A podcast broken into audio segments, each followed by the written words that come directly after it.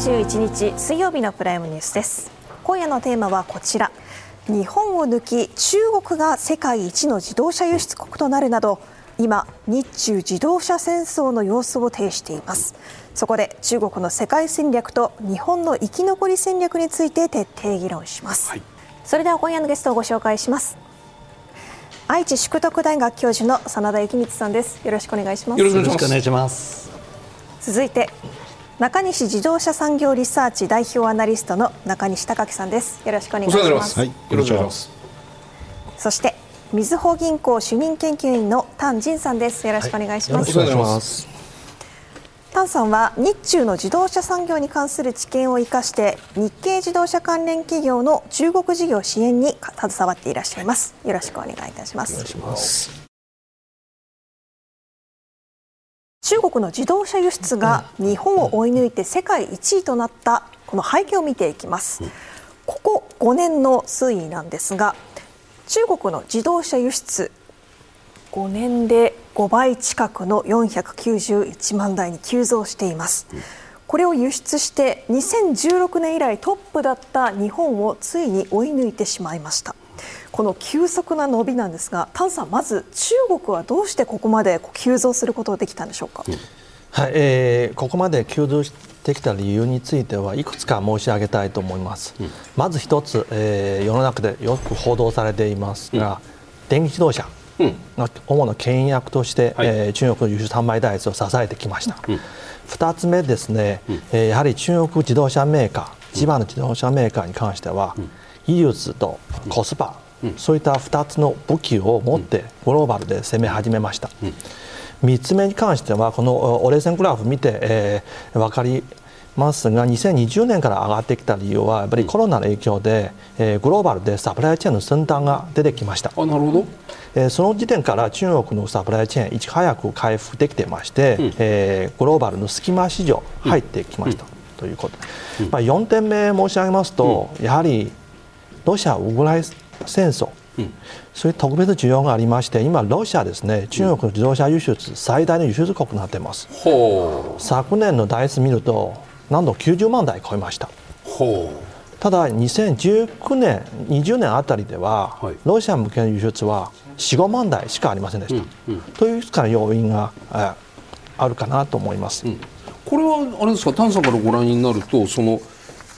車のその急激な輸出増っていうのはその車のそのなんていうの？中国車の性能がすごく良くなったというところ？これはどのように見てらっしゃるんですか、はい。えー、性能ももちろん上がってきますし、はい、ただ、えー、輸出体質の中身を見てみますとすべて中国地盤メーカーのものではありませんでした。例えば、えー、輸出台数、えー、ランキングを見てみますと1位は上海汽車グループですが、はい、2位はアメリカのテスラですね、うん、それから、えー、ドイツの自動車メーカーベンツ傘下のスマートも輸出してますし、ルノも対欧州してますと、うん、あとは BMW、上海 GM、フォードも、海外輸出してますと、やっぱり中国のサプライチェーン、安く仕上げることができる、それは最大の優位性ですね。そうすると、じゃあ、中国からの自動車輸出といっても、中国車とは限らずに、中国製の、はいテスラとか中国製の BM とかそういう車を作る要するに何て言ったら最終的なアッセンブリーラインが中国にあるという、はい、こういう理解でいいですか？そうです。今丹先生が申し上げたね、うん。うん、あの中国から輸出してくる車が必ずしも中国製ではない、ここね今後の展開を考えると非常に重要なポイントで、日本の自動車メーカーもですね、はい、あの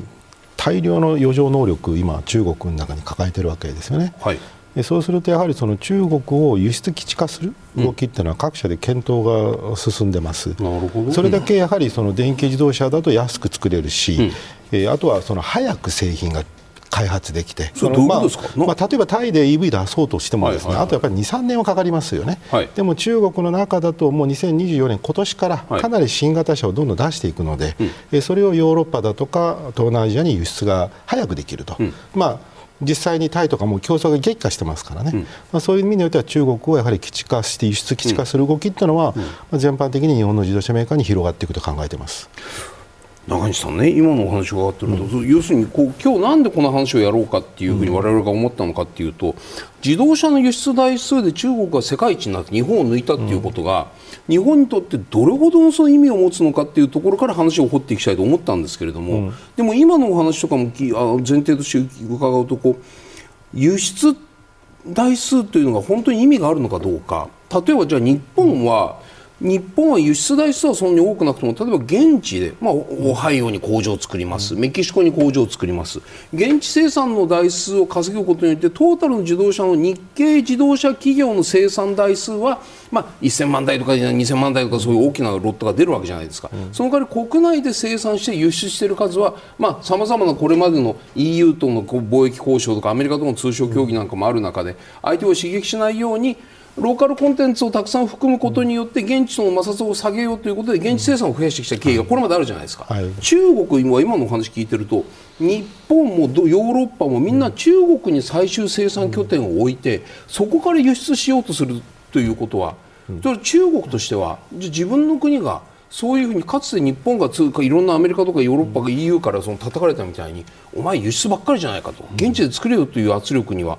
中国は全く懸念を示していないということでいいんですか？いやあの懸念を示しているとか示していないというよりはですね、はい、まあ、まずは日本の歴史を振り返れば、はいはい、まあ、最初は輸出マニアから始まったわけですよね。マニア、はい、はい、もう本当にあの輸出ばっかりして、あの失業を輸出してるとかって結構アメリカからもずいぶん叩かれました。まあ、そういう貿易摩擦の歴史なんですよね。うん、中国同じことが起こると思います。はい、ですからまあ結果としてある一定量が固まってきたら、それはどんどん現地生産、まあ、あの海外にその工場を移すトランスプラントってことが使えますけども、はい。はい、そういう展開になっていくわけで、はい、そのスピードがですね、うん、日本の場合は輸出マニア的な行動が10年、15年かなり長い間できたんですけども、今回はその製品とかの変化、これはいわゆる内燃機関からバッテリー EV とか、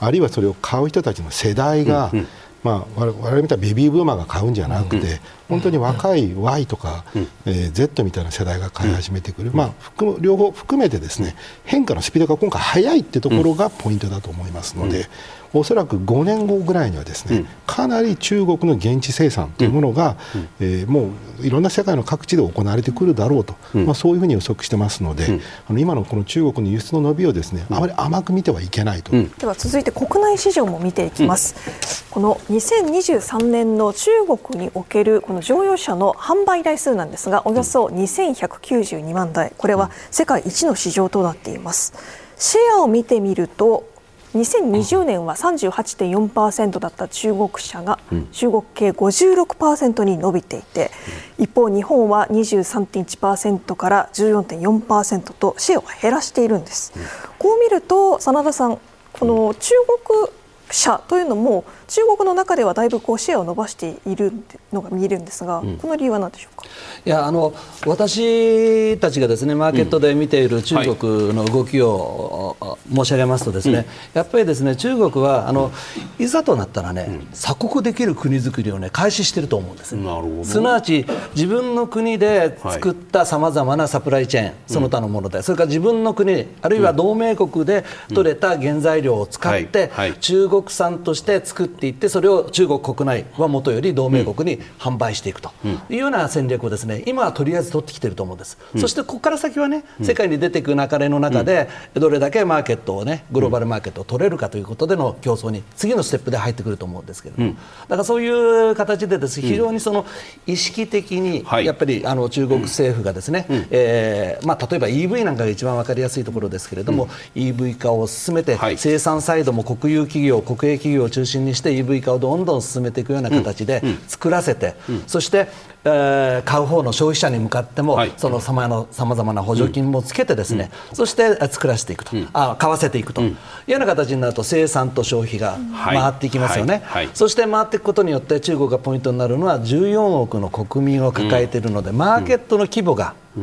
ここで生かされる形になるす。すなわちずっとたくさん作っていってですね、うん、損益分岐点を超えていくとかそこから先ですね、うん、中国製のあの EV 車なんかがですね、はい、価格が安くなっていく、うん、するとさらに売れていくというようなね、そういうこの、えー、回転に入っていくような、そういう戦略をね持ってすでに最初からね中国政府はそういうふうに動いているというのが僕らの見立てです。なるほど、はい。タンさん、この今、中国乗用車の中でもどういうものが人気なのか、あるいはこう、何がインセンティブとなってみんな買っているのか、い。かがでしょう、えっと、昨年の新車販売、特に乗用車ランキング見てみますと、うん。はい、えー、トップ3は、うん、えー、ほぼ2社のものが占められます。はいテスラと BYD になってます。テスラって高いでしょ？うテスラが大投資。特に中国で四大投資と言われているところ上海北京、はいはい、深セン広州、い。わゆる所得が高いところが人気を集めてます。そうか。じゃあたこう所得が高いところでは高いテスラが売れてそれ以外のところでは BYD が売れているというその BYD とテスラっていうのはなんか住み分けができているというこういうことでいいんですか？そうです。2023年前半まで住み分け体制できていましたけど、はい、それにしても、うん、BYD ですね今全方位の戦略を出しまして、うん、テスラと勝負する車種をどんどん出しますと、うん、やはり中国マーケットですね、価格競争は厳しいので、えー、多方位で視野を食っていかなければ黒字転換できないんですね。今中国の EV メーカーを見ますと黒字を実現するのは4社だけですよ、うん、テスラ BYD あと新興税1社と公職者参加の、うん、えー、子会社ですね、はいその他はほとんど赤字です、赤字、はい、そうすると BYD っていうのが中国メーカーとしてはナンバーワン、はい、ということでよろしいですね、はい、でそれが要するにこれまでのいわゆる中から低所得者のに対しての EV から今度は高所得者高級ブラン高級品でも今度テスラにチャレンジをしようとしている。オールラウンドで商売勝負をしようとしているというこの傾向になっているわけじゃないですか。はい、でその先にねじゃあそのいわゆるこうナショナルチャンピオンとしての BYD がいて、じゃあ今度今日のテーマっていうのはその中国が EV を使って世界のチャンピオンを自動車メーカーのチャンピオンを狙ってくるのかどうかっていうのがテーマになってくるんですけれどもじゃあ中国政府は政府の意向っていうのがはっきりしているかどうかも含めて伺う。中国政府は BYD をナショナルチャンピオンとして中国のチャンピオンは BYD だ、BYD で世界を取ろうという方向が固まっていると見ていいんですか？えーと、政府としては、多分、うん、おのおの企業を指名するわけにいかないので、ただ、国の政策がありまして、うんうん、えー、中国の自動車強国政策がありますと、はいはいはい、えー、2015年になりますと、いくつかの地場メーカーですね、うん、トップ10グループに入るということが掲げられていますと。えー、なので、まあ、本当は国有企業、今まで、えー、中国自動車産業の発展、牽引してきましたが、うん、残念ながら電動化シフトで、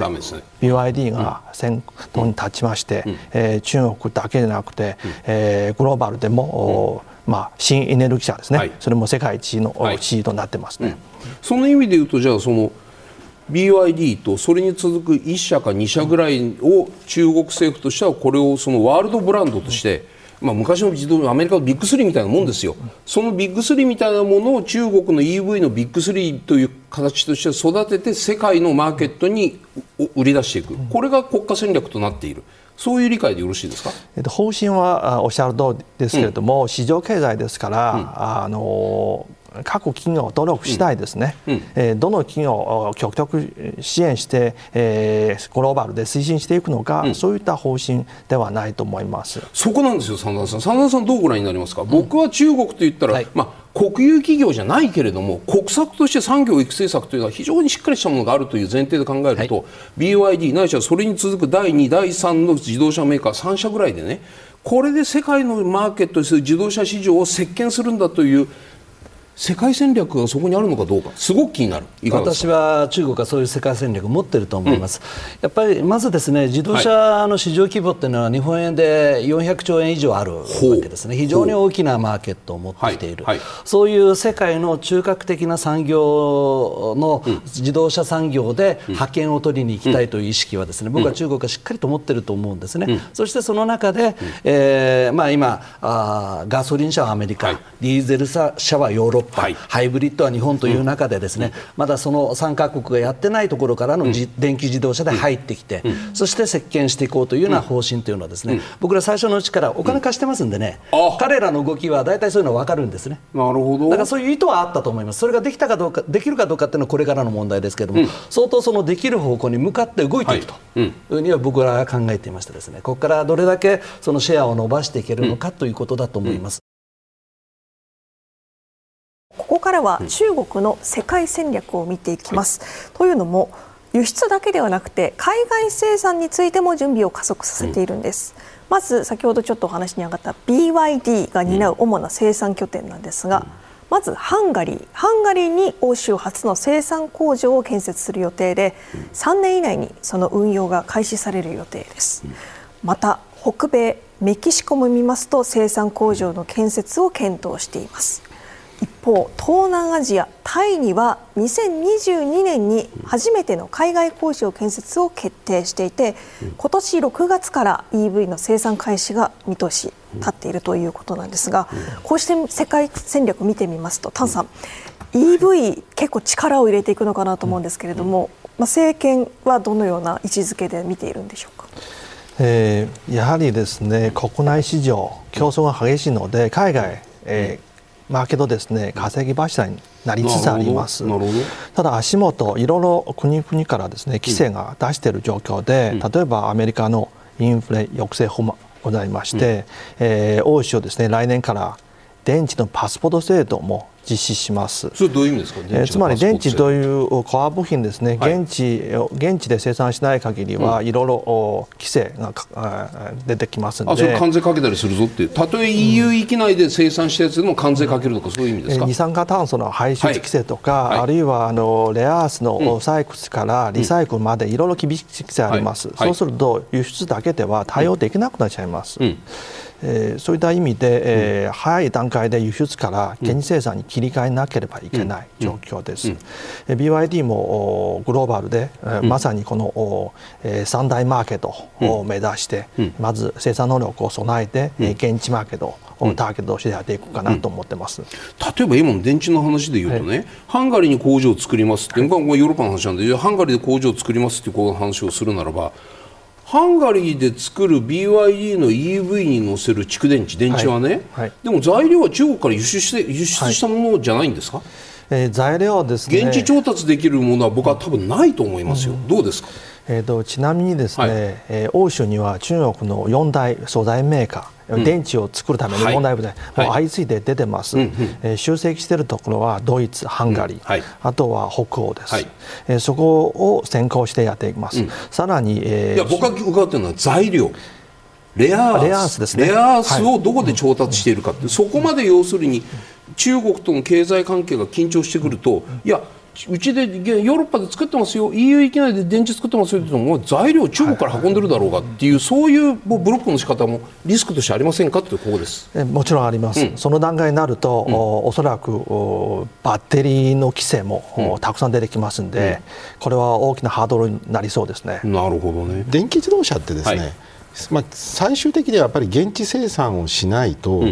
まあ、いろんな規制と、あと、まああまあ、関税のようなものも含めて、例えば今言ってたそのまあまあ、いわゆるミネラルの部分ですね、はいはいはい、アメリカはもうその中国排除っていうのを、この IRA、まあ、いわゆるインフレ抑制法ですね、でまあ、あのどんどんその中国のそのコンテンツを排除していかなければいけない、まあ、こういう法律を決めているわけですから、はい。はい、まあ、そうすると、まあ、実は中国のコンテンツをなくすことは非常に難しいので、そうするとどんどんどんどん補助金が減っていくわけですよね、だから、まあ、あのフォードなんかもトラックが売れないみたいなことで大変苦労しているわけですけれども、ただこれが究極的に大きく変わるかっていうと、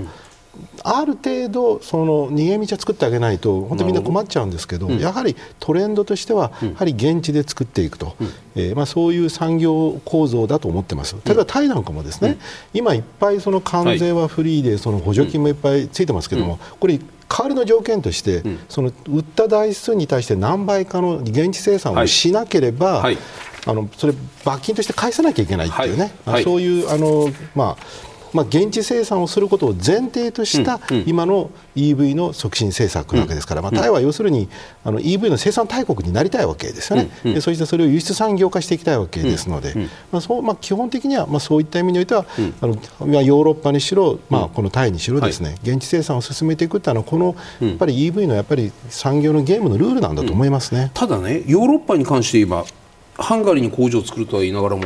EU の EV シフトってガーッと一時進んでいたかと思っていたら、なんかディーゼルもある程度残します。ガソリンエンジンもハイブリッドもある程度なんとかかんとかっていうこの EU としての揺れ戻し、うん、これと、e、BYD の欧州進出というものこれは関係があると見た方がいいのか関係ないのか。いやまあその長期的にはね、はい、あのやはりヨーロッパは脱エンジンというのを図っていくと思ってます、はい、だから、まあ、あの BYD とすればですね、はい、あの長い目で見ればですね、うん、あの EV に対して強気の投資を打っていく。というのは、あの必ず報われるというふうに考えていると思いますね。うん、あの一本上した普及っていかないと思いますので、はいはい。まあ、あのヨーロッパかなりあの補助金つけて伸ばしました、はい、これも間違いなくアメリカもヨーロッパ今踊り場に差し掛かってるし、うんうん、タイだって、まあ、そろそろ踊り場に入ってくるわけですので、うんうん、まあ、あの短期的にはやはり少し揺り戻しがあるんですけども、うん、まあ、長期的にはやはりその電気自動車の普及というのは、ある比率で進むというふうに考えてますので。まあ、強気に攻めてるということです、ね、そうすると EV, 線 EV がそのバッと進んでいるように見えたヨーロッパ今、揺れ戻しがあるように見えるけどもそうじゃなくてそこの部分において、じゃあ BYD も一定程度のシェアをこれからもだんだん広げていくだろうとこの見方でよろしいんですね、はい、あの特にヨーロッパは電気シフトは、うん、あの長期的にはかなり、えーまあ、蓋然性が高い、うん、アメリカは、まあ、少しあの疑問点はありますけれども、うん、でもそれでもある程度の比率にはなっていくというふうに考えてます、ヨーロッパの自動車メーカーというか EU としてでも結構です。中国企業の進出に対して一定程度の警戒心ないしはじゃあじ、域内産業を保護する同じ EV 作ってると言ってもですよ、うん、あの域内産業域内企業が作る EV を優先するような政策というのは取りうるのか取り取る可能性が、まあ、今だからそれを調査しているところですよね。ですからまあおそらく関税でブロックをし始めるのはもうあの近い将来起こるというふうに思います。さっきタンタンさん言われたみたいにねバッテリーメーカーもアッセンブルの工場も全部域内に作りますよとまで中国側が手を打っている限りにおいてなかなかこうじゃあ BYD だから関税かけるっていうこれなかなかこう理論上難しくないんですか？えーと、そそこは、まあ、今その中国が、はい。まあまあ、ある意味ダンピング的なね、はい、あそういう輸出をしてるんじゃないかという調査をしてますので、まあ、何らかの関税でブロックをするという、はい、あるいはアメリカの輸出という意味ですね、ダンピングということは、ね。はい、域内で生産を始めるようになったらという意味です。いきなり生産を始めるようになったら、うん。まあ、中国製 EV をヨーロッパ市場から排除するというのは技術的に難しくないですか？現地生産のものに関しては、確かに技術的な難しさはあるんですけども、ただまあいろんなやはりその、えー、抑え方あると思うんですね、アメリカのそのコンテンツで規制をしたりだとか、はい、あとその、ヨーロッパの場合は CO2 のフットプリントみたいなもので、えまあ現地生産を促進していくということになると思いますので、まあ、そういったところで、えーまあ、規制を強めていく可能性はあると思います、それは多分24年、今年そういう進展が見えてくるというふうに考えてますね。丹治さん、いかがですか、ヨーロッパにおける中国車、はい、まあ、輸出ではなくて、現地生産が順調に回り出した後にね、それでもヨーロッパの、まあ、EU は BYD をを、まあ、生きがい企業だからということで排除することができるのかできないのか、ここどうご覧になりますか、うん、多分一般論としては難しいではないかと思います、昨年から EU が中国車に対する調査をスタートしまして、今年夏場ぐらい、多分レポート出るかなと思います。どんなレポートなんですか、それって、どこを違いにして中国車を排除しようとするんですか、はい、今の焦点は、うん、中国車を安く作ってて、えー、安売りというアンチダンピングの、えー、それ輸出ですよね。現地生産もダンピングってかけられないでしょ、うん、現地生産になると多分難しいと思います。ダンピング法案対応できないですよね、はい、えー、中国企業もしっかり規制を研究しまして、はい、えー、二酸化炭素の、えー、グリーン炭素北欧であれば、はい、あそこをクリアできるとか、レアアースの調達、履歴付けできれいなパスポート制度、えー、整えば、うん、EU の規制クリアできるじゃないかと、いずれにしても現地生産すれば、ハードルが大幅に、えー、下がっていきます。メキシコに生産工場建設を検討している BYD なんですけれども、うん、タンさん、このメキシコに作るということはやはり北米、まあ、アメリカの方にも輸出することが考えられるかと思うんですが。うん。はいえー、基本はアメリカ市場を狙ってメキシコを進出して現地で作ってアメリカ向けの販売することですね、うん、ただ今メキシコに進出するか否かまだ交渉中ではないかと思います、うん、はい。えー、仮に BYD が成功すれば、うん、その他の中国メーカーは相次いで進出するかと予想されます。なるほど、それはアメリカがメキシコにでも中国企業が進出することをアメリカを止めることってできるんですか？技術的に。中メキシコ政府が受け入れるかどうかはメキシコ政府の判断ですよね、それはアメリカがお前そこに工場作ったらうちに安く入ってくるからお前工場受け入れやめろ。雇用の保障アメリカ政府メキシコ人の雇用の保障なんかできないから。止められないと僕は思うんですけどそこはいかがですか、まあ、基本はカナダ、メキシコ、アメリカの協定に基づきまして、はい、これこれ。はい。この、うん、昔のナフタ、ですよね、はい。これがあるここれをこれをもってじゃあアメリカ政府は中国企業のメキシコ進出を止めることができるんですか、現政権から見ますと現政権のバイデン。そうですね、はい。えー特段の規制が出てこないんですけども、うん。これからの新政権になるといわゆるトランプ政権も仮にですねもしですね、えー新たな規制が打ち出す可能性は十分ありえ完ますですかね？はい。岡山県の50代の方からいただいたメールです。もしもトランプ大統領が再選されたら、うん。脱炭素反対なので EV 今までのように販売できなくなると思います。うん。こういう意見もあります。うん可能性はそういうのを見ている。そうですね。一般論は関税60%を引き上げること、うん。じゃあ現地生産すれば、うん。この輸出ビジネスについてはい。は対応できるじゃないかと、うん。えーまあ、ただし今後メキシコで作られたものはい。についてはアメリカに入れるかどうか、そう。れ以上の規制がかけられると、うん。結局アメリカで作らなければいけない。うん。という、えーことになりますね。ん。えー現状中国、まあ、BYD が例えばホンダみたいにオハイオに工場を作るとかね、できます？いや僕想像できないの。これだけ経済安全保障でバチバチやってその可能性はあると思いますか？えー、と実際ですねアメリカには BYD の電気バス工場があります、えー2013年頃も立ち上げましたものですね。なるほど、はい、ただ今、えーバッテリーを作らなければいけないので、はい。えー今中国最大のバッテリーメーカー CATO が、はいはい。えーこのアメリカの規制をお下げるためにフォードと提供してます、えーフォードのミシガン州の新工場にですね、えー CATO が資本を出さなくて技術支援だけです、えーそれに対して技術だけ？あそうなんです。えーそういうおうまい、えー気使ってるんですね。えーまあ、テクニカルで、えーアメリカの規制を、おえー超えようとしてます。真田さん、中国企業のメキシコ進出さらにその上の、まあ、ご言葉悪いけど敵前上陸のようなねアメリカ本土中国企業上陸作戦、はい。どうご覧になりますか、可能性としてね、あのアメリカの政権がどういうふうに変わるかによってですね、はい。はい。入り込めるよあの可能性があるわけですからその可能性にかけている部分っていうのは当然に民間企業である、はい。まあ中国版の民間企業である BYD はそれを考えていると思うんですただしですね、民間企業の特徴っていうのはもしうまくいかなかった時にどうやってそれをリスクヘッジするかっていうのを考えていると思うんですね。普通はね。でいや BYD も考えてる BYD も考えてる。僕はそれはどこどこはいいうことかというとですね、メキシコへ出て行って、北米に入れなければ、南米に行っていけばいいんですよ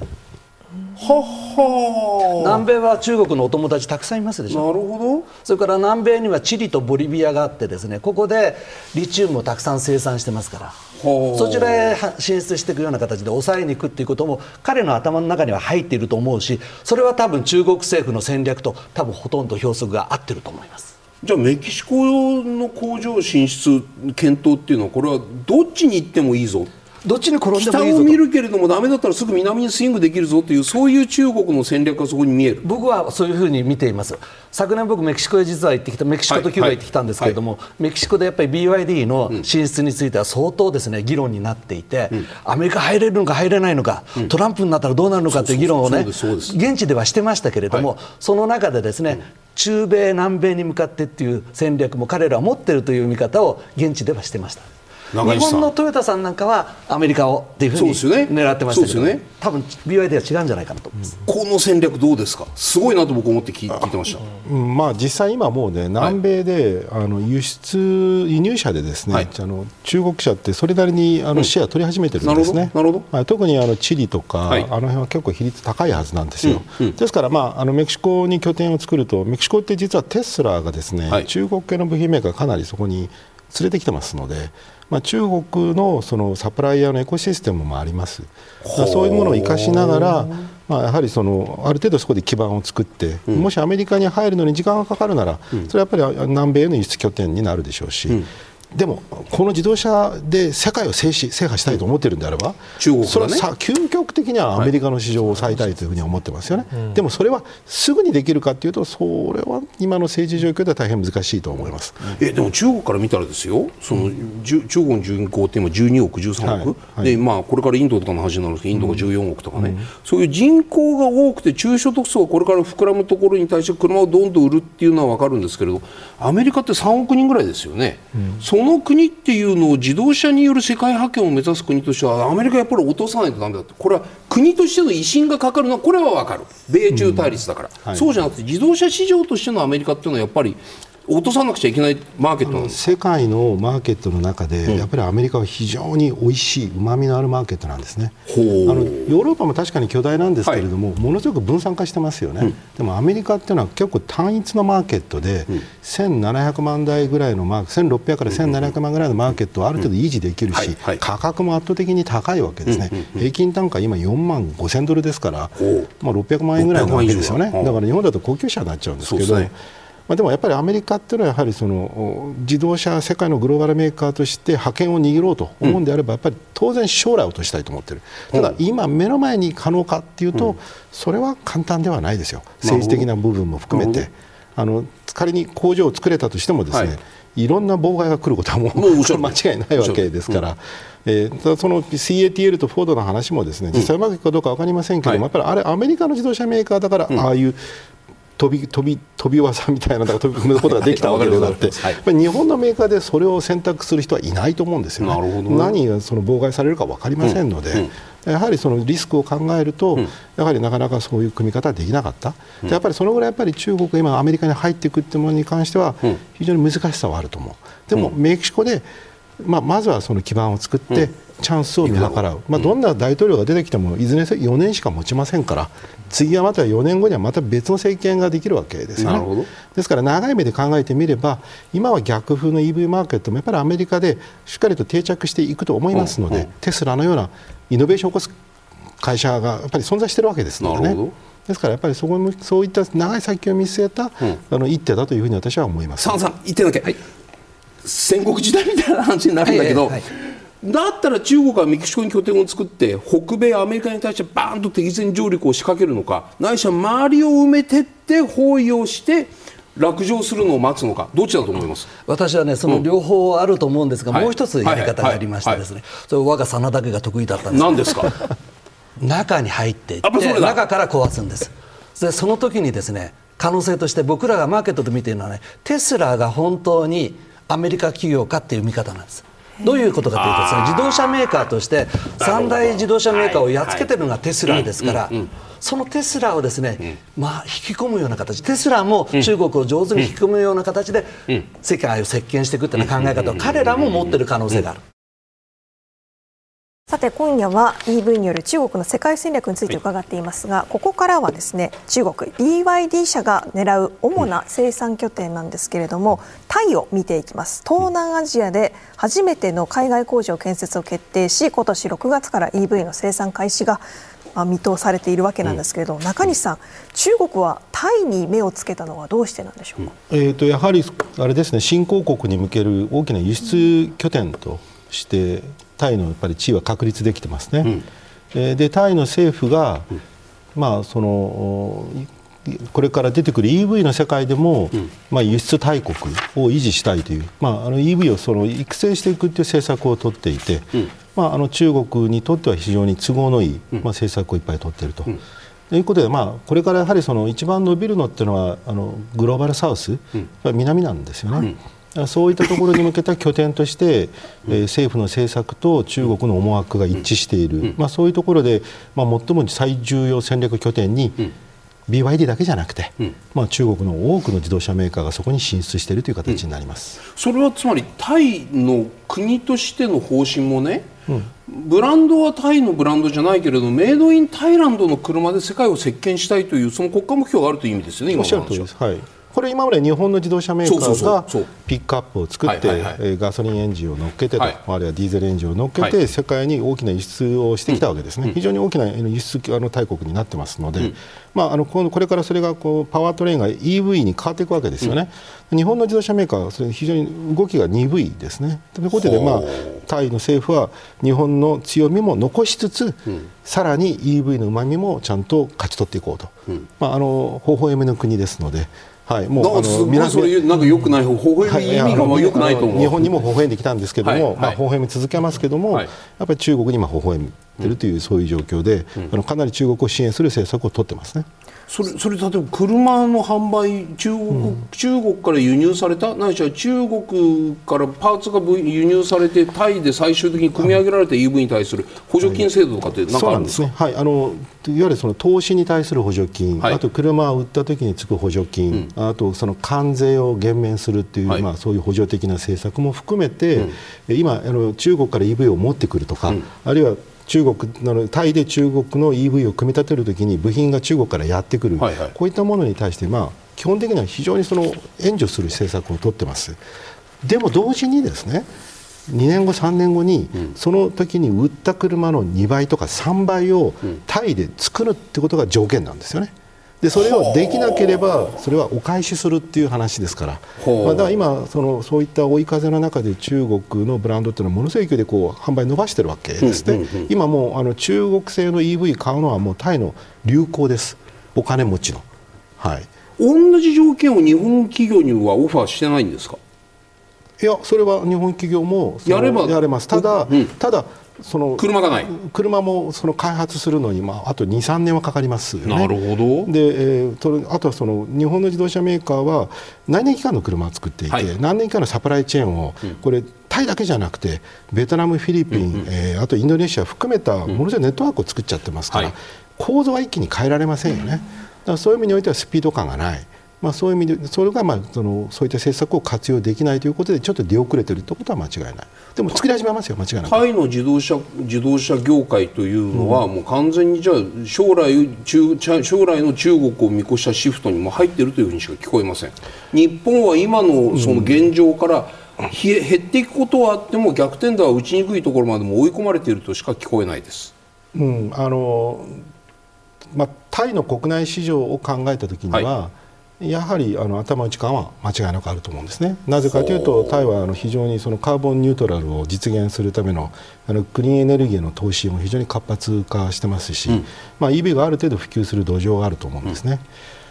うん、ででもやはりでも世界を考えるとですね、うん。やっぱりその内燃機関の車を必要とする国はまだまだ増えてくるしそこの所得が上がれば、当然やはりそのタイで作ったガソリン車ハイブリッド車みたいなものを買っていく力ってのは増えてきますから、ですから必ずしも日本の生産がそこで縮小均衡に向かってしまうということではないとは思うんですね、うん、だからその分やはりハイブリッドを頑張らなければいけないということで、うん、まあ、私の勝手な解釈としては、はい。はい、タイ政府っていうのは、うん、ハイブリッドっていう技術に関しては日本車にまあかなり頑張ってもらって、で EV っていうのはやはりタイが競争力を確立しなければだめですから、うん、そこは突破口として中国勢の力を活用していると、うん、まあ、そういうその、えー、両面作戦を取っているというふうに思ってます。丹さん、いかがですか、BYD のタイ進出、うん、その狙い、賞賛、どうご覧になりますか？えーと、今まで補助金をいただいてやってきましたが、はい、これから現地生産に切り替えます、はい、えー、まあ、地理的な立地の優位性もあるし、うん、えー、そもそもタイ、えー、中心とする ASEAN マーケット、はい、中国企業にとっては非常に美味しいマーケットですので、うん、ただ残念ながらガソリン車の天国と言われている中で。東南アジアっておそらく北米ヨーロッパに比べると最後まで内燃機関が残る地域っていうふうに僕らは聞いてます、うん、でもそこに中国は EV でマーケットシェアを取りに行こうってこの戦略ですよね。うん。そうです。EV とプラグインハイブリッドでやっていきますと、はい、えーまあ、もちろん、えー、東南アジア市場に関しては日本車のシェアは非常に高いんですので、うん、これはあのグローバルで見るとこれは異例なマーケットですね、うん、要するに入っていけば新しいものを売っていけば、うん、それなりのシェアを食っていけるという基本的な戦略ですので、えーまあ、今後ですね、えー、中国からタイへ行くサプライヤーチェーンサプライヤーを、うん、えー、どんどん集めていて、うん、えー、中国と同じようなレベルのサプライヤーチェーンできれば、うん、それなりのインパクトができてて、まあ、タイも右ハンドルですので、はい、それでインドネシア、あるいはマレーシアにも行けますと、はい、えー、現状多くの中国自動車メーカーがタイに進出することを、えー、考えながらすでに、えー、工場を建設したり、あるいは生産しているところも、あります。それは要するに、まあ、日本がね、トヨタが行く時にその部品メーカー愛知なんかもこうやってみんな連れて行って、この地域は自動車日本の自動車メーカーアッセンブリーとパーツサプライヤーが全部同じ地域にいるみたいなものがタイにはあるわけじゃないですか。同じものを中国は自動車の,、まあその一大中国自動車メーカー工業団地をタイに作ろうとしている、こういう理解でいいですか？おそらく日本ほどのいわゆるティア1、ティア2追随進出するえー歴史的なプロセスには至らないと思います。ほ例えば現状としてはモデュルとして輸出したり、あるいは傘下の部品メーカーを連れていて原生産したり、えー電電気自動車になると電子部品増えますので、はい。はい。えーベトナムを持って行ったり、フィリピンから持って行ったり、そういったさまざまな対策がありますと、従来のやり方だと相当時間かかります、えーリードタイムも長くなります。スピード感なんだ、はいそうすると中国のメーカー、まあ、BYD にしてみたら、今、中国国内で BYD にパーツを提供しているメーカーを向こうに連れて行ってやるよりも技術者を持って行って、タイのメーカー、まあ、はっきり言えばそれはこれまで日本の自動車にパーツを提供していた会社かもしれない。その会社に今度は BYD のパーツを作らせた方が早いというそういう意味ですよね。ただ BYD はいはちょっと異例な会社で内製率は非常に高いんですね。あそうなんですか。はいえーよく言われているのは、はい BYD としてはガラスのタイヤ以外全部内製できますという、えーまあ、ああくまでイメージですけれども、はいはいはい。はいえーパワーハンド台もやってますし、はい。えーバッテリーも作ってます、はい。えー駆動システムも含めてソフトウェア、えー OS もやってます、はい。えーほとんど内製ですね、うん。えーなので内製であれば、あ素早く子会社を動かせることできるし、コストダウンあるいは単納期で、えー新車投入もできます。それは中西さんね、内燃機関の車っていうのはやっぱりエンジンはい。が勝負だったわけですよ、はい。日本のメーカーはエンジンで勝負してきたわけじゃないですか、うんはい。でエンジン抜きで電池とモーターでいけるよってなっちゃうと部品が少なくなるもんだから今みたいな BYD みたいにガラスとタイヤ以外は全部うちは内製できるっていう自動車メーカーが出てき出てきてしまう出てきてしまう、これに日本はアジアの市場を脅かされている脅かされるんじゃないかという見方。ここはいかがですか？ああの間違いなくね、あのすまあ、電気自動車にななるとすり合わせの領域ってやっぱり減るわけですよね。はい。はい。えーそうするとやっぱりそのお垂直統合をして、えーまあ、かなりその統合度を高め、はい。シンプル化したものを、まあ、早く開発して早く作ると。で、まあ、足りない要素は中国からまた持ってくればいいわけですので、まあ、パズルを埋め合わせしやすいということがありますよね。そこはやはり間違いなくあのスピード感を持って動ける一つの要素なんですね、ただやっぱりでも電気自動車もですね、どこかでやっぱりドミナントデザインってやっぱり固まってくればですね、全部自分たちでやる必要はないわけですし、あの BYD もものすごい成長のスピードが速いので、はい。あの自分たちで中でやるのがまあ追いつかないっていう状況にもなってきてますから、まあ、やっぱり将来的には水平分業化っていうのはやっぱり起こっていくんだと思うんですね。はい、でもこの勝負の5年間というのは、はい。はい。やはりかなり垂直統合型で攻めているメーカーの方が有利、えーでそこがシェアを取っていくっていう流れはこれは間違いなく否定できないと思います。早いですよねやっぱりそのスピード感の違いっていうのは日本の自動車メーカーの対進出の時とかと、はい昔はね、どうぞ。日本の自動車メーカーもそういう柔軟性があったんですね、はい、あの例えば1990年代って、フォードとか GM っていうのはグローバル化で世界を支配するとか言ってたわけですよ、もう厳密にプラットフォームを固めて、ですね、ものすごいそこで量産規模がかかるんだと、はい。日本はそれに乗らなかったですよね、まあ、どちらかというと地域地域に柔軟に合わせながら、まあ、プラットフォームの中でもかなり緩いプラットフォームでいろんな作り分けをしてたわけですよ。はい。はい。で今は、ね、逆に日本がそのプラットフォームに縛られちゃっていてこうそれは何ていうかサプライヤーも全員巻き込んだ話になってるから、設計変更できないですよね。でもテスラとか BYD って毎年設計変更してますから同じプラットフォームだっても次に出てくる車はまた違う modification がハードウェアで必ず起こってるわけですよ、だからその柔軟性って、まあ、働き者っちゃ働き者ですけども、今の日本の自動車メーカーは失っているもの。それは大きな基盤ピラミッドを作ってしまったがために動けなくなっているっていう言い方もできるわけなんですよね。でかすぎて身動き取れなくなってますか日本企業は。だからプラットフォームを、ね、こう柔軟に変えていくってこともできないし、はい、でその水平分業化しちゃってますから、日本の自動車、あの日本は垂直統合ってある意味ちょっと勘違いでね、はい。あのプラットフォームを固めて、インターフェース決めたら、あとはサプライヤーさんに開発してもらって、作ってもらってるわけですから、これ、水平分業型なんですよ、はい。そういった巨大なピラミッドができているので、実は動けないっていう、まあ、それがまあレガシーということで、この戦い、非常に不利なんですよね。佐野さんいかがですか？あ日本はアジアも失うリ失うリスクがあるんですか？この自動車に関してはですね、はい。ちょっと僕は危機感を感じてるんです、はい。それは何かというと、まあ、お二方がおっしゃったポイントもあるんですけどもね、人ですよ。ほタイでははい。日本の自動車メーカーのクラスターができてますよね、でそこからしっかりとしたものがこう提供されてるわけですけれども、そのタイで勤めている日系企業の人を引き抜くんです、う、うん、あ。中国企業が。抜いていくんです。あそうなんですか、はい。もうね、今ね、あの僕はあのほら愛知やはい。浜松とかね、はい。熊本ではい。自動車関連の業界と付き合ってますでしょ、抜かれていくんですよ、やっぱり人が。いい条件を出されてねそれって一昔の家電と一緒ですいよやそうです。だからそれが起こってるんです週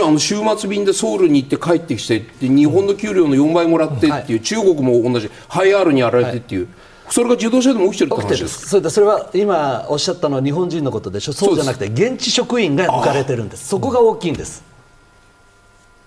だから柔軟性の高い非常にフレキシブルに動けるような現地のタイの従業員が抜かれ始めてるんです。それはなんというかもう抜本的な危機ですよね。そうです。だから雇用条件が向こうの方がいいのを出してですね抜かれていくっていうような形で、だから最近ちょっと極端な言い方をすると日本企業で勤めるよりも中国とか韓国に勤めた方がいいっていうような話まで出てくるきているぐらいの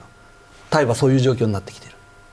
そうしたらもう完全にこう生産性とかなんとかという以前に出来上がる車のクオリティが向こうのが良くなる。高くなる可能性があります、ありますよね。はい、はい。十分にあると思います。だから僕はタイはねそういう意味で少しあの危機感をね日本にとっての危機感は感じているところです、人が抜かれるのが一番大きい痛い。それはヨーロッパ市場とか北米市場とかとは全く異質のこれまで日本が現地できちっと人も育てて作っていいそれでクオリティを持って、まあ、東南アジア全体における、ね、信頼を持ってきたものはそれがもう根っこから抜かれていってるってこういう話ですよはい、ね。抜かれ始めているのでそこが非常に心配ですですね、はあそのまあ、義がないですよね。せっかく育てたのにやっぱり抜かれちゃうっていったところでですね。はあですからやっぱり日本の企業もそういう意味で雇用条件現地のあ人たちの雇用条件なんかもねちょっと考えていかなくちゃいけないような時期には来ていると思います。一方ねなあの佐野さんね、はいインドの話をちょっとしたい。はい。インド、はい。14億3000万人の国ですよ。でそのインドに向けて中国が EV でその市場を取りに行けるかどうかという話で、僕ら聞いてるとやっぱり中印紛争もあるしインドはやっぱりちょっと中国行けないんじゃないかな。そこはやっぱり日本が、まあ、鈴木自動車も頑張ってるしなんとかならないかな、はい。この辺りインドに向けてはどうお感じになってますか、はい、あのインドに向けてはですね、はい。東南アジアに比べてですね、はい。非常にやっぱりあの中国は入りづらいマーケットだとはい。いうふうに僕らは見ています。やっぱり一つはですねあのおっしゃられるようにやっぱり中国とインドの根本のね関係っていうのがはい。かなりやっぱりあの不安定だと思うんですよ。タイはね、今の政権になってからやっぱり中国寄りにねタクシー派が拡大していく中でね、はい。ポリティカルにもやっぱり中国に寄っていくような可能性があって相対的なやっぱり中国が入り込みやすいようなマーケットになっていると思うんですけれども、はい。はインドはそうはいかない。と思うんです、モディ首相が非常にですねメイクインインディアなんて言ってですね、インドも中国と同じでいざとなったら鎖国できる国づくりを目指してです。動き始めているところなので、そういう中で必要なものはいただくものはいただくけれども、なるべく自分のところへですね、あのインド参加をしていくというような動きで、しあの動いているところですから、あの中国勢が簡単に入ってくるというわけにはいかない。そういう中で、あの中国勢を牽制するような形で日本勢を上手に使っていくという使い方を向こう側、インド側は考えていると思います。タンさんいかがですか？インド市場っていうのは中国企業、まあ、BYD から見たときにここは、ね、ターゲットなのかそれとももう諦めてるのかどういう見てますか、うん多分諦めるとは言えないんじゃないかなと思います、うん。はただ難しいマーケットということは一般的な認識になります、確かに中国勢が入りにくいマーケットです、とはいえはい。部品産業が、はい。えーえー着々で進出していると思います。ただ現地で生産するよりですねアライアンスという形ではい。やっていくと、最初は技術供与から入るみたいな。技術供与がジョイン面で生産するのか、はい。はい。そういった形でやっていくということで、えーえー徐々に増えていくと思います。今、中国の会社でインドで展開しているのは上海汽車だけですから、はい。えー上海汽車は当初自前で作った会,、えー会社、まあ、原稿じゃなくて、えー GM のインド工場を買収してやってきたんね、えーしかもイギリスのブランド MG を生産したんですねその他の自動車メーカーはなかなか入りにくいところですね、そうするとじゃあ GM の工場でイギリスの車を作って売る売るぐらい気を使わないと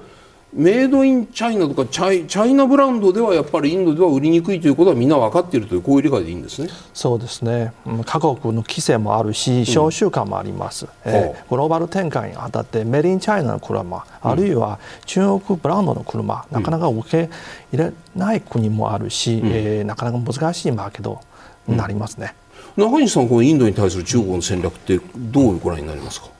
私は当面回避するんじゃないかなと。回避？はい、つまり、あまりそこに攻め込んでもですね、大きなメリットが得られないと。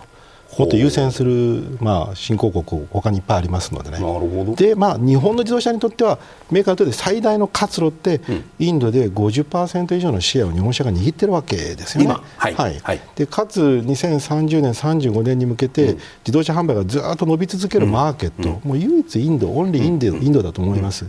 そういう意味においてはそこがやはりインドと日本が手を結んで、えー、まあ、中国のその覇権争いに、やはり大きなその防波堤としてあのそのインドの市場を活用していくっていう、まあ、そういうところに活路があるんだと思いますね。日本企業の EV 戦略、まずトヨタ社。2030年までに30車種投入するとしていて、年間販売台数350万台を目標にしています。日産はというと5年間でおよそ2兆円の投資をして2030年度までに新型電動車23車種投入するとしています、うん、ホンダはというと2030年までに年間生産台数200万台を目標にしていて2040年までには販売車をすべて EV と燃料電池車へ変えるとしています、うん、真田さんいかがでしょうか？この日本企業の EV へのちょっとした転換期にあると思うんですが、うん、そうですね、やっぱりあの国際的な潮流からすればね、やっぱりこういう計画を立てなくちゃいけないと思うんですけれども、うん、本音の部分でね、どこまでやろうとしているのかっていうのは、これからのね、うん、世界のその流れに従ってね、臨機応変に対応していこうっていうふうに考えているところが、トヨタであり、日産であり、特にトヨタはそういうのは強いと思うんですね。ホンダさんはね、結構もうアメリカに EV,、はい、EV で本格的に出ていくとかですね、だけどホンダの戦略って僕らが見ているところでは、マーケットから見ているところではね、うん、EV をベースにはしてるけれどももっとね大きなスマートカーに向かって。すなわち自動車ではなくてですね、もっと新しいコンセプトの輸送機械というような形での考え方を持ってきてるんで、そういったことを考えながらの日本は戦略であってですね、単純なその EV だけの戦略っていうような考え方を持っているのではないというふうに僕らは認識してます。ですからそういう中でどこがこの投資や、あの融資をしていったらば伸びそうかなっていうのを我々今見定めているところです。そういう意味ではこう、なんていうんですかね。お金がやっぱりないとなかなかこうそうです、ね、両方、両輪でいくことできないと思うんですけどそうです、ね。はい、いつまで持続できるのか。そうですね。あのただですね、あの最近ねあのアメリカの国内でのさまざまなニュースを見ているとですね、はい、トヨタさんはやっぱり正しかったよねっていうようなあのニュースが意外に出てきてるんですよ。それは EV にあんまり走りすぎるのはいけないんじゃないかっていうようなこと。すなわち多分意図的にですねアメリカから EV に向かわせないような動きっていうのも出てきてるんですね。なるほど、はい、ですからそういうような流れも上手につかみながらすなわち世界がどういうふうな動きになるのかっていうのを上手に見極めながら、うん、どこへどのくらいの足,、足をですね、うん、あの重しを置いていくのかっていうの考え方を、はい、多分この3社はしてるんじゃないかなと。そのアメリカにおける派の意見の発信っていうのは環境的な視点なのか対中戦略的な視点なのか対中戦略的な視点だ,、はい、だと思います。すごくインテンショナルなものを僕ら感じてますので、はあ。はい、そんな丹さん今のお話聞いてる中でね、じゃあ要するにこう日本のこの企業の EV 戦略というのは、まあまあ、まさにお仕事の話ですよ、はい、中国の EV 企業中国の EV 企業の BYD との向き合いの中で日本の自動車産業がどうどういうふうにしていったら5していけるのか。EV 生産とガソリン生産違うサプライチェーン、うん、サプライヤーも異なってきますので、うん、えー、いかに競争力を持つサプライチェーンを構築するのか、うん、えー、コア部品であるバッテリー、はい。えー、いかに素早く作って安くで調達できるのか、うん、いろいろ複雑な問題になります、はい、えー、まあ、特にリードタイム短い中国店に対抗できるかどうか、うん、おそらく短期間はできませんと。いうふうに見てます、うん、えー、昨年の GMS、ジャパンモーティビション見ましたけど、はい、まあ、鈴木さんだけグローバル戦略 EV、えー、計画してますけど、うん、その他の大手自動車メーカーは、まあ、コンセプト車中心に、えー、展示されたということを実感してます、うん、えー、3年先、えー、ラインオフしますと、じゃあ3年先、中国のサプライチェーンどこまで進化しているのか、うん、えー、ちょっと全然想像できない状況になります。ますね、おそらく日本企業の強みを伸ばして、うん、えー、内燃機関、うん、つまりパワートレーンの多元化、多様化、うん、えー、動力源の多元化、うん、依然必要ではないかと思います。うん、えー、そのためには今のサプライチェーン、どうやってコスパをいいものを仕上げていくのかこれを一つの課題で。やっぱりその EV に比べると内燃機関の車っていうのは価格が高い。コスト的に不利であるこれも間違いないんですね。ガソリンエンジン車ハイブリッド車どんなに頑張ってもやっぱり EV の方が安くできる。これもしょうがない、えー、現時点ではですね、はい。大衆向けのマーケット、はい。やはりガソリン車の方がまだ競争優位を持ってます。あそうですか。中国の場合はまだ3割えーぐらい、えー EV で、まあ、7割弱ですね、内燃機関車ですね、まあハイブリッドを含めてですね、はいはい。おそらくこれからの二二酸化炭素の対応策としては、ハイブリッドをいかに安く、えー早く、えー作ることですね。ほその一方で電気自動車に関してはやっぱり模索する段階が必要ではないかと思います。えー全方位でやっていく中でどのセグメントいいのか、どのような消費志向変わっていくのか、それをしっかり見る必要があります。最も懸念されるのは、今中国があのえーグローバルで展開してるじゃないですか、もちろん得意の地域エリアもありますし、はい。不得意なエリアもあります、ただし、えーこれから中国国内では、電気自動車を含む新エネ車のユーザーは2000万台になりますと、そうすると年間2000万台のネブを販売されるということは、2000万台のユーザーの消費志向変わってきます、いいわゆる今までの世代がハンドル主義ですね、ハンドル主義からパネル主義に変わります。これは世界の消費志向の変化にしますと、おそらく得意不得意関係なくてグローバルの流れになっちゃいます。うなるほど。そこは電気自動車はやらざるを得ないですね、うん。そういった意味で、に日本の自動車メーカーは、えーまだあの増産、えーまあ、増収増益の状況ですけれども、うんはいはいはい。この先を見据えて、えーまあ、急いで電気自動車を含めて開発、投入、量産していく必要があります。日本のこの自動車関連産業の従事者というのはおよそ550万人いるとされていて、これは全産業のおよそ1割に当たります。ここでメールも来ていますのでご紹介します。愛知県の50代の方からいただきました。自動車部品の4次下請けです。最近の不正問題で工場の稼働率下がっていってますが、人も材料も確保したまま待機中。コロナや半導体不足でずっと厳しかったところで減産。過剰な品質、急なキャンセル、納品。あるいは年2回の値下げ要請いつまでも続く補給品と末端の下請けにすべてしわ寄せが来ていて疲弊しています、EV 化への変化も見えず自動車はもうダメだと以前より進めていた脱自動車を加速させているこういったご意見が来ているわけなんですけれども、まあ、EV 化が進んでいくにつれてこうした意見もいっぱい出てくると思うんですけれどもまず雇用への影響中西さんどのようなものが考えられると思いますか、まあ、550万人の中で製造販売に関わる、まあ、多分250万とか300万ぐらいでしょうか、まあ、そこはですねやっぱりある一定の縮小均衡あると思ってます、はい。全部は守りきれない、うん。でもその減少をいかにミニマイズするか、あというところで強みを伸ばすってことは重要だと思ってます、うん。はい、ですからまあえー数十万ぐらいの,、うん。あの製造販売の領域での縮小均衡というのはあり得る、でそれは自動車だけに頼っているとそうなってしまうので、ん。まあ、あの車載の領域だけではなくて、自動車をモビリティ産業つまりそのサービスも含めはい。た産業に変えて、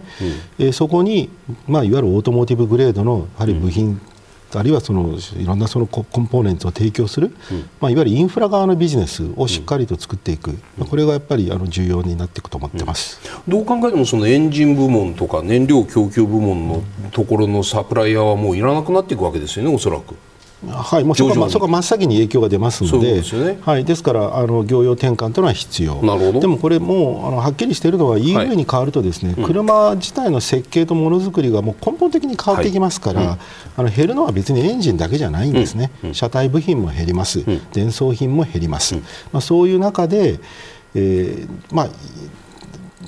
まあ、そういう意味で言うとある一定の EV のシフトの中で産業は縮小均衡に向かう、まあ、これ宿命があるんですよね、あですからやはりその域的どうやってモビリティにつながって、車がインフラに使われていく、インフラとつながっていく、そういうやっぱり領域を増やしていかないと、自動車だけを見てると、とてもやはりその先先細りで非常にあの閉塞感があると思います。丹さんこの自動車産業界の雇用の問題。はい。EV 化に伴う雇用調整どうご覧になってますか？はい、間違いなくエンジン系、うん、ミッション系の方々にとっては、多分よろしくない話だと思います。ねね、ただ守っても守れない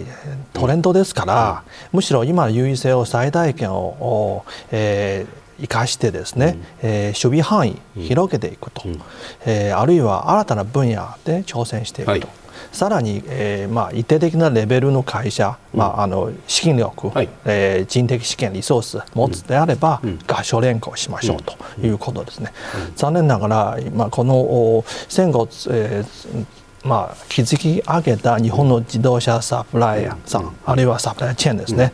えーまあ、OEM が頂点に立ちまして、はい。ティア1からティア2、設備、惣菜部品メーカーまで、えー、下行けば行くほど、えー、ある意味でマーケティング能力は求められません、いざ OEM が発注しない限りは、えー、おのおののマーケティング能力が求められる時代になりますね、これも一つの課題ですね。その意味で言うとその丹さんからご覧になるとそのな日本のその自動車に限らず産業全体がね、うん。やはりこうなんていうか激変にまだか必要であると。です自動車に限らずですよ、やっぱり雇用を守りすぎとかそういう印象がありますか、うん、これこの議論で厳しくてあまり触れたくないんだけれども、えーと、このようなサプライチェーン、はい。ま、守っていけば、うん、この雇用を維持していきますけど問題はですね、うん、このピラミッド変わってくるんですよ。はあ。そうなると新たな参入者が増えますんで、うん、えー、既存の、えーまあ、サプライヤーあるいは、ティア2以下の、うん、えー、お客様も含めてですね、うん、えー、やっぱり厳しい状況に直面しつつあります、うん、この新しいサプライチェーンというのは部品自体まあ、35%ぐらい、えー、内燃機関車と比べると UA が少なくなります。なるほど、えー、一方でバッテリー駆動モーターあるいはシステム、うん、ソフトウェア関連で増えていきます、うん。うん、えー、つまり今回の電動化シフトで、自動車産業の敵じゃなくて、うん、えー、複数の産業をまたがる変化です、はい。はい、そこをどうやって意識して、えー、守備範囲を広げていくのか、うん、おそらく日本の自動車産業関連のお客様考えなければいけない課題です。佐田さん、はい、覚悟の話です、はい、いかがですか？あのですね、うん、今日 EV を中心にしてこの日中のね、はい、あの自動車戦争の話をしてますけれども、うん、僕らはマーケットでねやっぱり、あの自動車産業の中心はやっぱりアメリカだと見てるんです。うん。でなぜアメリカだと見ているかというとですね、彼らはどういう戦略特にねトランプ政権の時ずいぶんそういう動きがあったんで僕らはそういう関心を持ってるんですけれども、はい。EV 化とともにですね注目されているのが自動運転化。はいでその自動運転化の流れの中でですね、うん、何が必要かというとまずどこにいるのか位置を確認しなくちゃいけない、はい。はい、だから衛星ですよね、はい、衛星をしっかりと確保している国が有利であると、うん、それから走行しながら自分の立ち位置を確認するわけですから、うん、画像処理の力がこれは絶対に必要になってくる、それからモンゴルみたいなところはあまり関係ないかもしれないけど普通は自動車の道路を走りますよね。だからグローバルマップを持っている国が強いと。なるほど。でそういった要素を一つの AI にして乗っけて、うん、頭の上に、うん、自動車の上に乗っけて、うん、どこの国がどんな自動車を作ってもアメリカ産のその AI を乗っけないとグローバル化にはならないんだぞっていう戦略をアメリカは取っている。と僕らは認識していて、はい、そういったところへ金を貸そうと。投資をしようと、うん、そういう動きを僕らしてるんですね、基本的な考え方です。ですから、日本もですね特に今の話でいうと、衛星もそうですけれども、あの画像処理のところでね、うん、これ、かなりね、日本は食い込んでいけるような画像センサーいいの持ってますよね、日本は。ですよね、はいはい、ですから、そういったところで、ですね、あの今のアメリカが取っているグローバル戦略に上手に食い,、食い込んでいって、日本の自動車産業をですね、側面支援をしていくようなやり方をしていくと、だからこういったところで、新たなですね雇用を作っていくような、そんな考え方っていうのもできると思うんですね、一つ目。それからもう一つがですね、はい、あのカーシェアリングの話って、やっぱりこれからねどんどん出てくるんですがこれはどういうコンセプトで我々考えているかというと、非常に汎用性の高いそんなにね付加価値が高くないような輸送機械だけの自動車と、それから本当にあのなんですかこう感覚を味わいながら楽しめるような高級な自動車と、こういうふうに2つに大きく分裂していくだろうと、だからこっちに合わせての自動車戦略と大衆的な自動車を作るような戦略とこれを両方あのやっていかなくちゃいけないと。だから大量生産大量販売売の方はこの、えー、カーシェアリングで使うような自動車をどのようにして、なるべく安く大量に作っていくのかという戦略の中で、例えば真田カンパニーはそこの中でこういう役割を果たしていくのかという戦略を各企業が立てていく、で高級なところはここぞ日本がねやっぱり得意としている非常に付加価値の高いものをですね、やっていく。それでそこに多分スマートカーの概念が入ってくるんだと思うんですね、そういうような形で、そっちへ入っていって雇用をここでも作っていくと。それからカーシェアリングというのと重なりますけれども、多分販売がねテスラが動き始めてる販売って、ディーラー使わないでしょ、